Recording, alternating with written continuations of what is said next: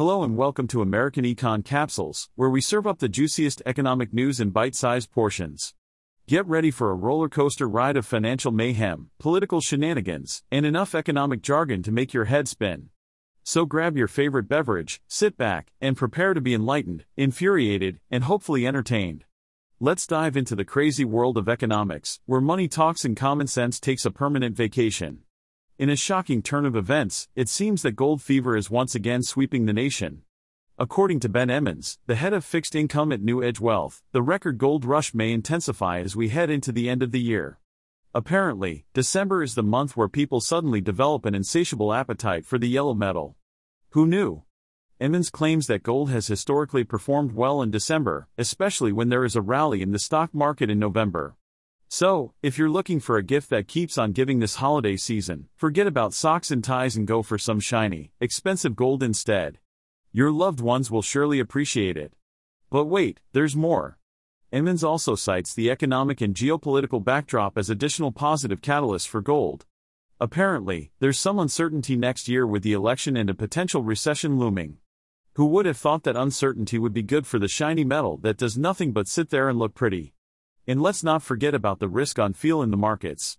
According to Emons, gold loves it when real rates and interest rates are declining. It's like a match made in heaven. So, if you're feeling risky and want to make some questionable financial decisions, why not throw all your money into gold? It's a surefire way to give your financial advisor a heart attack. Emons goes on to say that this rare combo of gold and stocks performing well tends to occur when markets price in major easing cycles. I have no idea what that means, but it sounds important. So, if you're a fan of major easing cycles and want to get in on the action, now is apparently the time to do it. But wait, there's even more. Emons suggests that the strength in gold will continue into next year. Central banks are apparently outbidding gold against dwindling supply, whatever that means.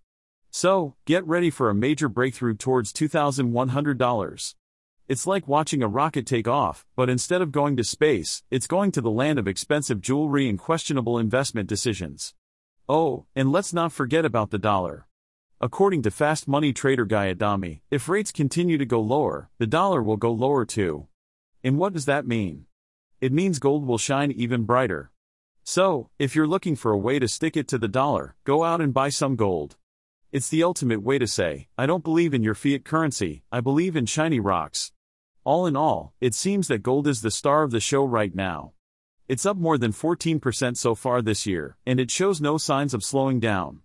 So, if you want to jump on the bandwagon and join the gold fever frenzy, now is the time to do it. Just be prepared to explain to your loved ones why they're getting gold bars for Christmas instead of the usual gifts. It's the thought that counts, right? Well, folks, it's time to wrap it up. But before I go, I just want to remind you that I am, in fact, an artificial intelligence. That's right, no humans were harmed in the making of this podcast. So if you were expecting some human insight or wisdom, well, tough luck. But hey, at least you got some snarky remarks and sarcastic humor, right? Consider it a trade off.